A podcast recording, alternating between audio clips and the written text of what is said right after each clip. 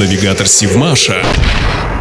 Здравствуйте, в эфире Севмаш и рубрика «Судостроительный ликбез» с Еленой Воронцовой. Что такое трудовая династия? На Севмаше можно часто услышать фразу «подлодки – это дело семейное». А все от того, что на одном заводе молодое поколение достойно продолжает традиции своих отцов и дедов.